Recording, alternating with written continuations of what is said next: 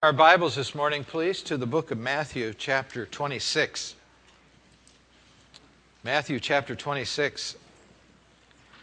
If you didn't bring your Bible this morning, in that red Bible there in the pew in front of you, it's on page number 670.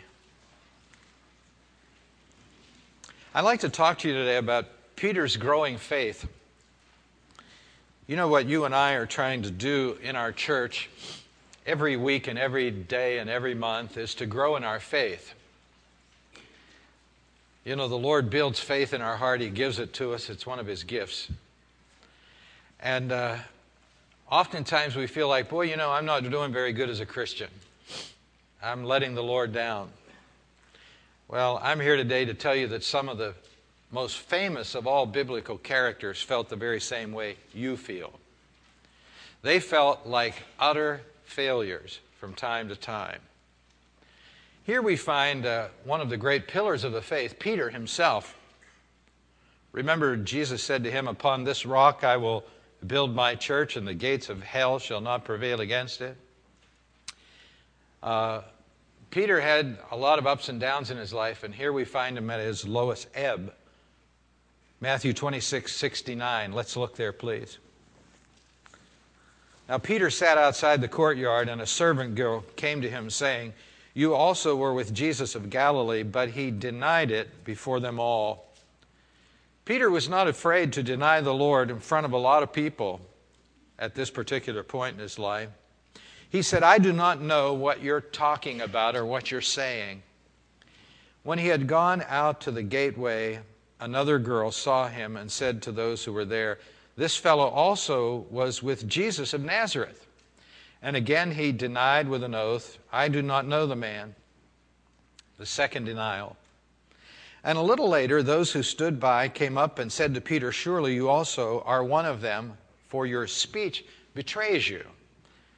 Uh, Peter was a Galilean, and they had this particular uh, way of speaking says, Listen, we know who you are. You're down here in Jerusalem. Your speech gives you away.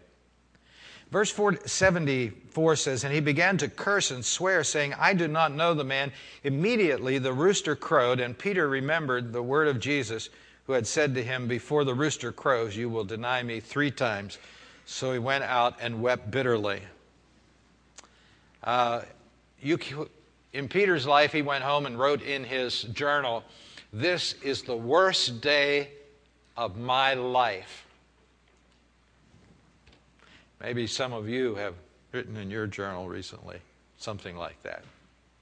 The worst day of my life. You know, when we think of Peter in the Bible, we think of him as, with all sorts of adjectives, uh, all sorts of words. He was bold, he was boisterous, he was brash, he was impetuous, and you could add a lot more to that list. But he did have a little bit of an advantage because he was a part of the Lord's inner circle. Remember, Jesus had three that he kind of like put his arm more closely around Peter, James, and John. But in spite of being so close to the Lord, he was still a person of very sporadic behavior. He went up, he went down. Whenever we read about his life and back off and look at it in its totality, we say to ourselves, why did Peter say that? Why did he do that? And I guess we have to come away and say, well, that's his personality, that's his DNA. Sometimes we make that same excuse for people that we know in the church, don't we? We say, oh, that's the way they are. Uh, that's just the way they are. That's the way God made them.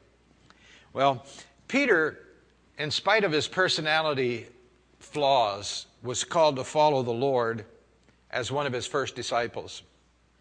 In Mark chapter 1, verse uh, 17, 16 through 18, we have these words. Let's read them together, okay?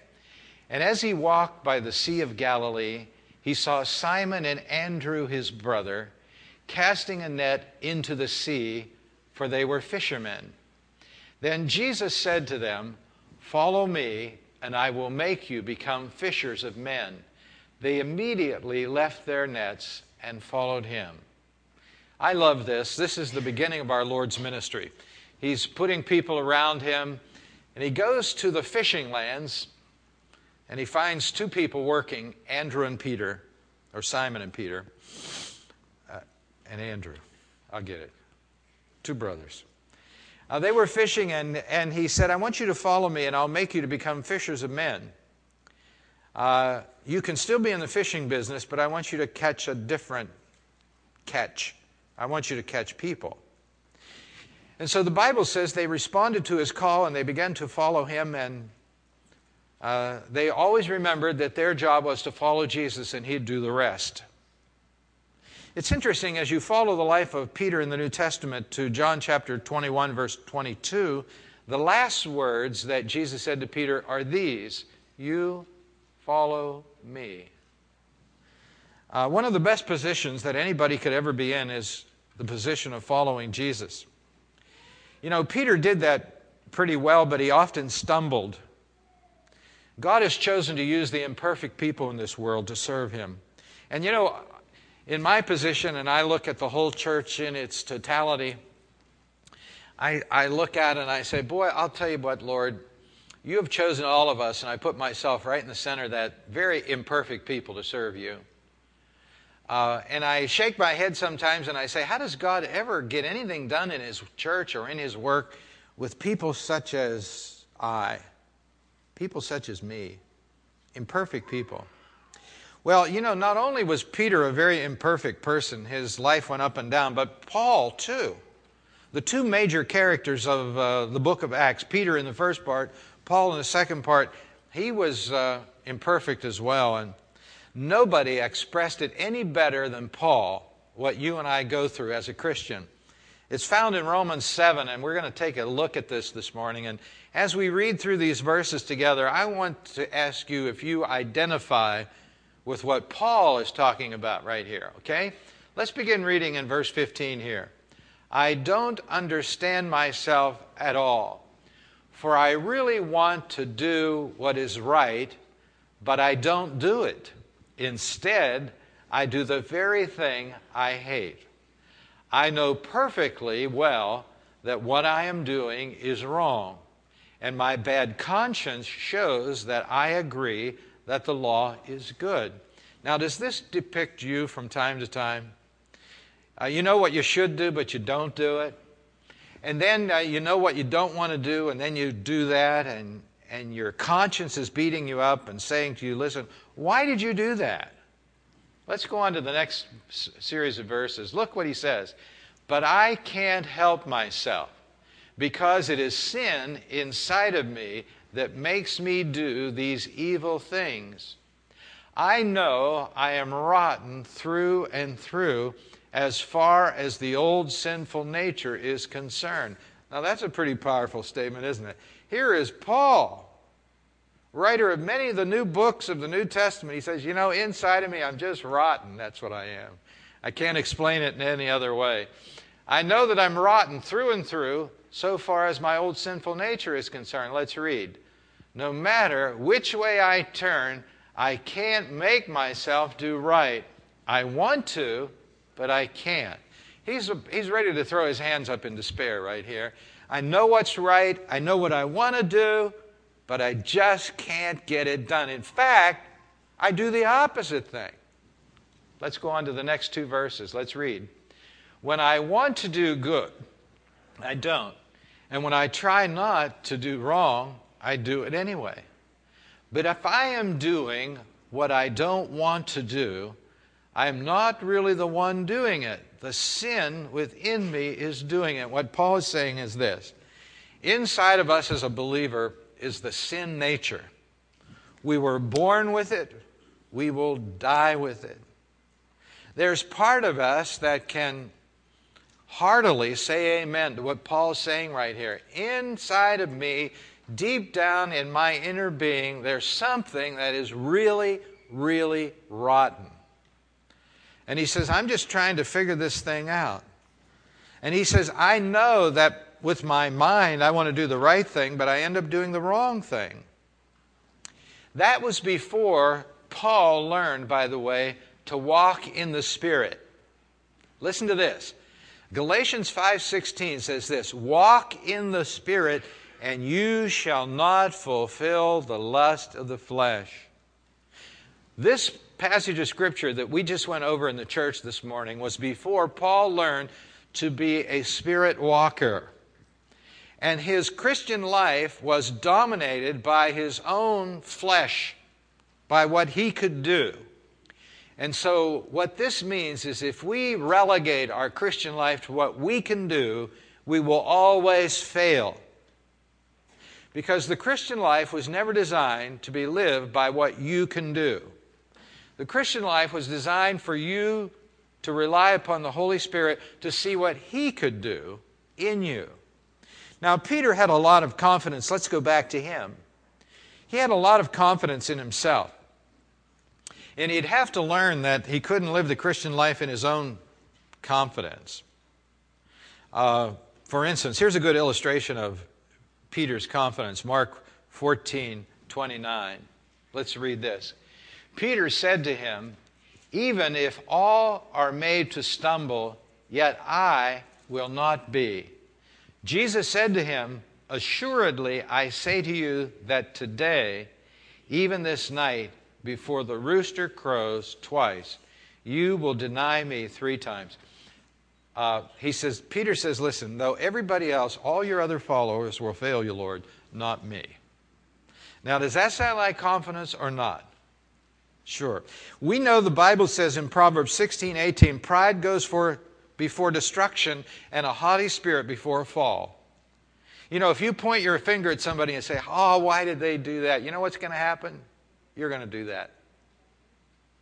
Oh, that'll never happen to me. You know what's going to happen? It's going to happen to you. Because you exhibit a spirit of pride. Uh, and that's what Peter did. Peter says, Lord, you can count on me. I don't think you can count on them, but you can count on me. Oh, right, the Lord says, listen, Three times you're going to deny me, and it's right around the corner. Uh, why was Peter in this condition? Because he followed the Lord from afar, he followed at a distance. Uh, we can't afford to follow the Lord at a distance. We have to be up close and personal with the Lord in order for us to have His power. Uh, Peter had good desire, like Paul did, but he needed more than that. He needed power to live the Christian life. You know, I've always had desire to live the Christian life, but I've always failed when I didn't have the power to live the Christian life. When I tried to live it by myself. When I said, hey, listen, I think I have this thing figured out. I think I can do this. That's when I failed. Uh, whenever Jesus was talking before his departure, he gave this promise to the church, Acts 1 8. I love this. Let's read this together, please. But you shall receive power when the Holy Spirit has come upon you. And you shall be witnesses to me in Jerusalem and in all Judea and Samaria and to the end of the earth. You shall receive power. The word power there is the word that we get the English word dynamite from. And uh, Jesus said, Listen, uh, you need power to live the Christian life. And the power that you need for the Christian life is the power of the Holy Spirit. It's the power of the Spirit in you.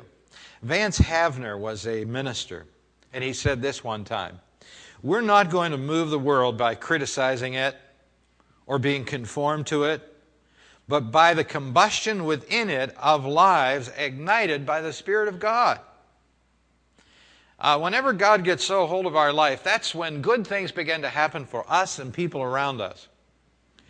And so here's Peter in this crucial hour, and he went home at night and said, This is the worst day of my life. I denied the Lord three times. But you know what Peter did? He kept following the Lord. He didn't turn back. His faith faltered, didn't fail, it faltered. And so he was trying as best he could under the guilt of all of this to do what the Lord said. And you know what the Lord said when he went away? He said, Church, I want you to wait in Jerusalem until you are endued with power from on high.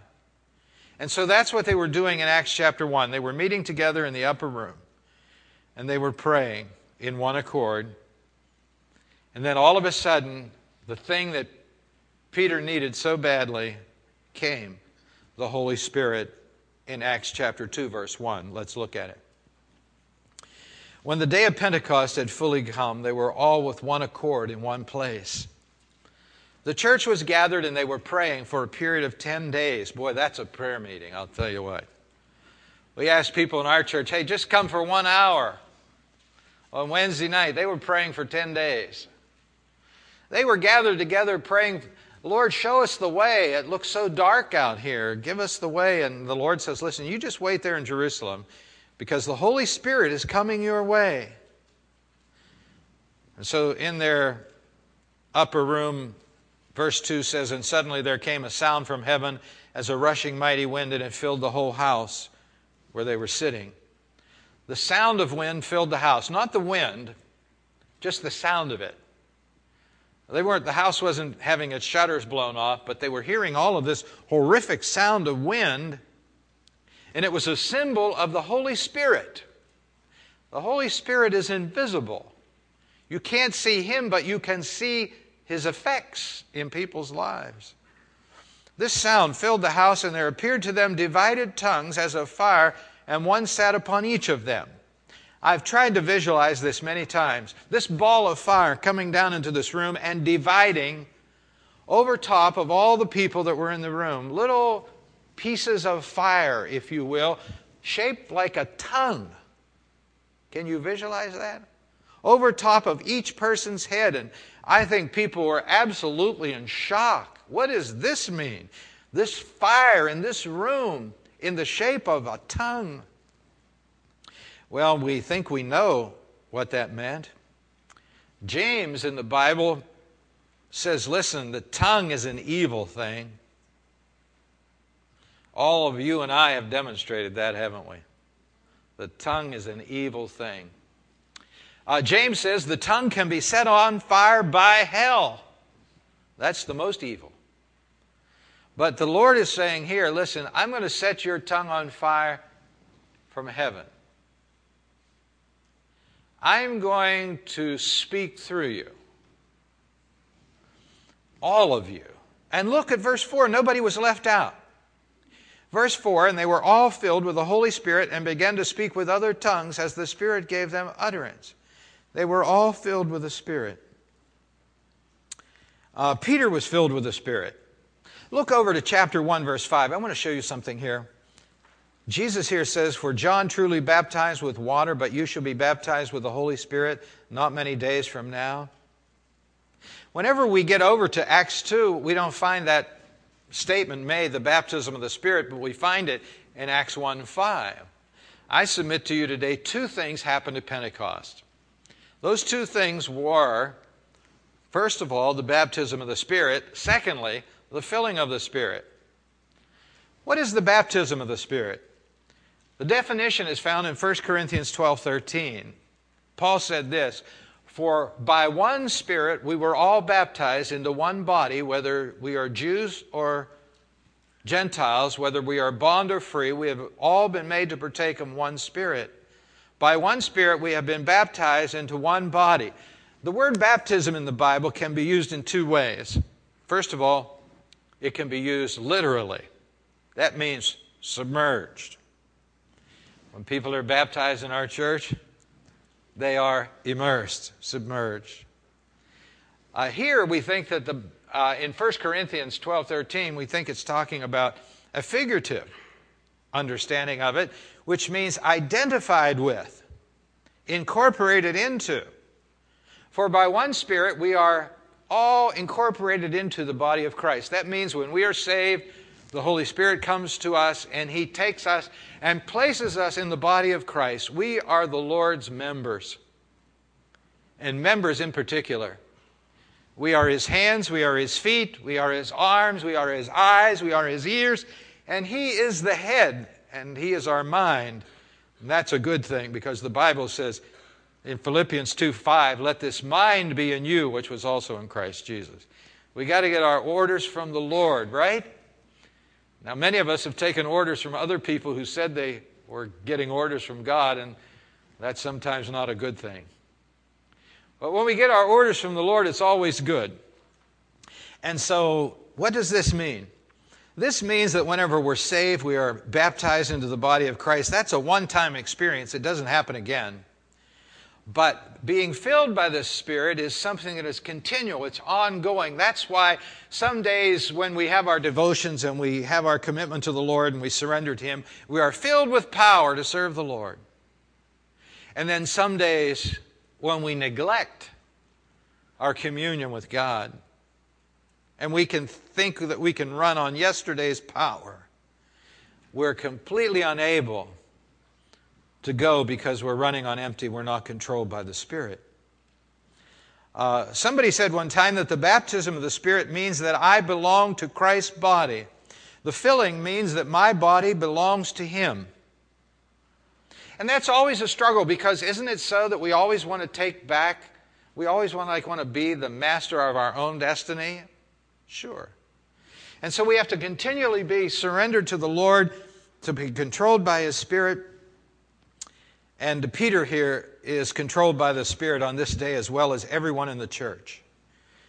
And uh, the message uh, would go to all nations because all these people are gathered together here in Acts chapter 2.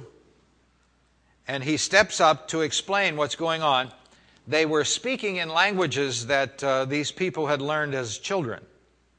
Look at chapter verse 6. And when this sound occurred, the multitude came together and were confused because everyone heard them speak in his own language. The people, the languages of their country. This was, this was crazy. They'd never had anything like this. Uh, these people came from faraway places and they heard these Galileans talking in their language. And they said, Man, what does this mean? Well, somebody came up with a bright idea, that, and they said, Well, these people are just drunk. That's, that's what's wrong with them. Verse 13. They're full of new wine. Peter got up and he said, Listen, these people are not drunk. It's only the third hour of the day. It's too early for that. Uh, he says, This is that which is spoken by the prophet Joel. Listen to this. And it shall come to pass in the last days, says God, that I will pour out my spirit on all flesh. Your sons and your daughters shall prophesy. Your young men shall see visions. Your old men shall dream dreams, etc. This was prophesied in the book of Joel. Uh, Peter's fear is gone. Remember, he's been hiding in this room, afraid to go out. But now he stands up and he makes this proclamation. His fear is gone he, he says that these people are intoxicated by the Holy Spirit. Now, all of us have seen people that have been intoxicated with alcohol. They're not their normal self, they're controlled by another influence. Peter said, These people that you're looking at are intoxicated by the Spirit. Listen, you can never go wrong if you are intoxicated by the Spirit. If you are under the control of the Spirit, you might say, boy, that person is a little crazy, so freaked out on Jesus. Well, that's not a bad thing. It really isn't. Uh, Jesus, and then so Peter said, listen, these people are intoxicated by the Spirit. And then he begins to tell them that Jesus is alive, and this blew their mind because they thought they killed him. And in verse 24 and in verse 30 and 31 and 32, he talks about the resurrection. Uh, the official government announcement was that the disciples came and stole the body of Jesus away. He said, That's not true. Jesus was resurrected and he's alive. And now in verse 33, he says he's pouring out his spirit. And so these people were convinced, and I don't understand how this happens. When you explain to people the gospel, this is a miracle. I can't understand when you explain somebody the gospel and it, God opens their heart and you look at them and you're saying, listen, everything, why are they believing? It's a miracle. When people understand that Christ died for their sins, he was buried and he rose again, it touches their heart. And it touched their heart and it was effective. Because the Bible says in Psalm 126, verse 5, He that goes forth weeping, bearing precious seed, shall doubtless come again with rejoicing, bringing his sheaves with him. And so they were cut to their they were cut to the heart in verse 37. What does that mean? That means they were convicted by the Holy Spirit. They realized that what they did to Jesus was wrong and it started to break their heart. They realized that they had had a hand in the crucifixion of Christ. You know, when I was a little kid, I told somebody this in our Saturday service when I was a little kid, and I don't know where this ever came from. I remember one time as a little kid in grade school going to school, we were having this little discussion about who killed Jesus. Did the Romans kill Jesus? Did the Jews kill Jesus? No, I think the Romans. No, I think the Jews. Uh, everybody had a part in the death of Christ. Every single person on planet Earth had a part because it was for his sins, for your sins and my sins, he died. And I came to that place in my life one time that I realized listen, I better quit blaming the Romans and I better quit blaming the Jews. And I better blame myself because it was just as much for my sins as their sins he died. I was in part responsible for the death of Christ. They said, Listen, what are we going to do about this? How are we going to make this right? In verse 38, he says, Repent and be baptized, every one of you, in the name of Jesus Christ for the remission of sins, and you'll receive the gift of the Holy Spirit. The word repent uh, originally meant afterthought or second thought. Peter says, Listen, you got to think this through again. You know, your initial reaction wasn't right to Christ. So many times my initial reaction is not right. Somebody asks me, What should I do? And I'll say, Oh, go do this. And then after a while, I'll begin to think, Why did I tell them to do that? That's not right. So I'll call them on the phone. I'll say, listen, everything I told you to do, don't do it. I had to think this over some more. And they said, listen, it's too late. I did it. Afterthought. Uh, repentance means a change of mind that leads to a change of action. Uh, repent of your sins. You know, I believe that every single person needs to come to the Lord and say, Lord, I realize I put you on this cross.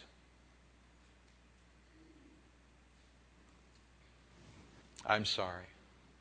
Forgive me. It was for my sins you died. They said, What's the next step? What should we do? Verse 38, he said, Repent and be baptized. Baptism is a public statement of our faith. Uh, it tells the world, listen, I'm, I'm signing on, I'm a believer. Accept God's forgiveness and receive the Holy Spirit. And that's what they did on that day. Uh, the scripture says here in verse 42, let's look at it. And they continued steadfastly in the apostles' doctrine and fellowship, and in breaking of bread and in prayers. Uh, they uh, repented, they turned from their sins, they asked Christ to forgive them of their sins, and then they continued. They were being taught, and teaching is so important in the Christian life. I, I remember when I first started to really grow in the Lord, I was 18 years of age. I couldn't get enough of God, I was addicted. I had those little Bibles they used to give you in the service. I was in the Air Force. And I, at lunchtime, I'd get that little Bible. Man, I, I couldn't wait for lunchtime because I'd, I'd read the Bible. Sometimes when I worked, I read the Bible too. Planes weren't very safe back during that those days. Sometimes when I was supposed to be under the aircraft, I had my little Bible open. supposed to be working on the airplane. And I'd uh, listen to the, sometimes a gospel program on the radio. Back in those days, there was a radio program entitled the Christian Jew Hour with Charles Halff. And boy, could that guy teach the Bible. Wow. And I'd turn that on and I'd say, Oh, this is so good. I'd go to church and the pastor would preach from the Bible. I said, Oh, this is so good. I couldn't get enough of it. And uh, it helped me to grow. And uh, they continued steadfastly in teaching and fellowship. And that means they shared each other's joys and troubles. And in communion and prayer. They prayed together. And uh, the Lord added to the church on that day 3,000 people. I'm sure that the church secretary really got tired. Peter said, Now listen, if you want to join the church, come forward. And here comes 3,000 of them. The church secretary is saying, Help! 2,956, my hand won't write anymore. Stop. It's a big day for the church. Well, the thing that made it so powerful was the fact that they were all controlled by the Holy Spirit. I want to encourage you in your life when you wake up in the morning say, Lord, today is not can't be about me. It has to be about you. I'll tell you that'd be a good way to start the day. I know in many days in my life I woke up and said, Lord, it's all about me. I'm the center of the universe, as you know. What a disaster. Lord, today has to be about you, and I surrender my life into your hands today to be controlled by you. Peter learned that, and his life got better. He didn't have, I don't think, any more days that he went back and said, This is the worst day of my life. He'd already had that one. Uh, he did fail. He made mistakes after that, but he had a new power for living, and the power for living was the power of the Holy Spirit within him. Not just the fact that he had the Holy Spirit, but that he surrendered to the leadership of the Holy Spirit. I know people that have said, listen, I know when I was saved, it was in July of 1952 and, uh, or 65, and, and there's no growth. It's like, all right. Uh, boy, I'll tell you what, to grow is a lot of fun. It really is. Uh, to wake up tomorrow and say, Lord, here we go. This is an adventure, you and me together. A power for living. Uh, just always remember this don't be discouraged. God chooses imperfect people, and everybody I'm looking at today falls in that category. Can I have an amen? And everything you're looking at up here falls in that category too. We're all imperfect people. And God says, listen, that's okay. I'll work with you. Just look at Peter. I worked with him. Let's bow our heads in prayer. With our heads bowed and our eyes closed, I'd like to ask you to consider your life today. Are you filled with the Spirit or are you filled with you? Who is it that sits on the throne of your heart? Do you wake up in the morning and say, It's all about me? Oh, listen, please don't misunderstand. I, have done that so many times. I could Never calculate how many times I've done that. But I can say that when I did that, uh, I probably had a wasted day. God didn't save us for us to live for ourselves, He saved us for Him, for His work. I want to encourage you to be controlled by the Holy Spirit. That means that that means that you surrender to Him, that you're not controlled by Him uh, you're controlled by Him and not by you. I wonder how many people in the church would say, Pastor, today uh, I, I, I needed what you said, and I'm going to be controlled by the Holy Spirit. I've been trying to live the Christian life on my own, and I've been failing. I'd like to pray for you now. Would you raise your hand wherever you're seated in the church? You need His Spirit. Yes, God bless you. You need to be controlled by Him. Yes, God bless you. Dear Lord, we thank you for this day which you've given to us. I pray now that you will move among us today. In Jesus' name we pray. Amen. As we sing this morning, if you'd like to come and pray, please do. Let's stand together as we sing.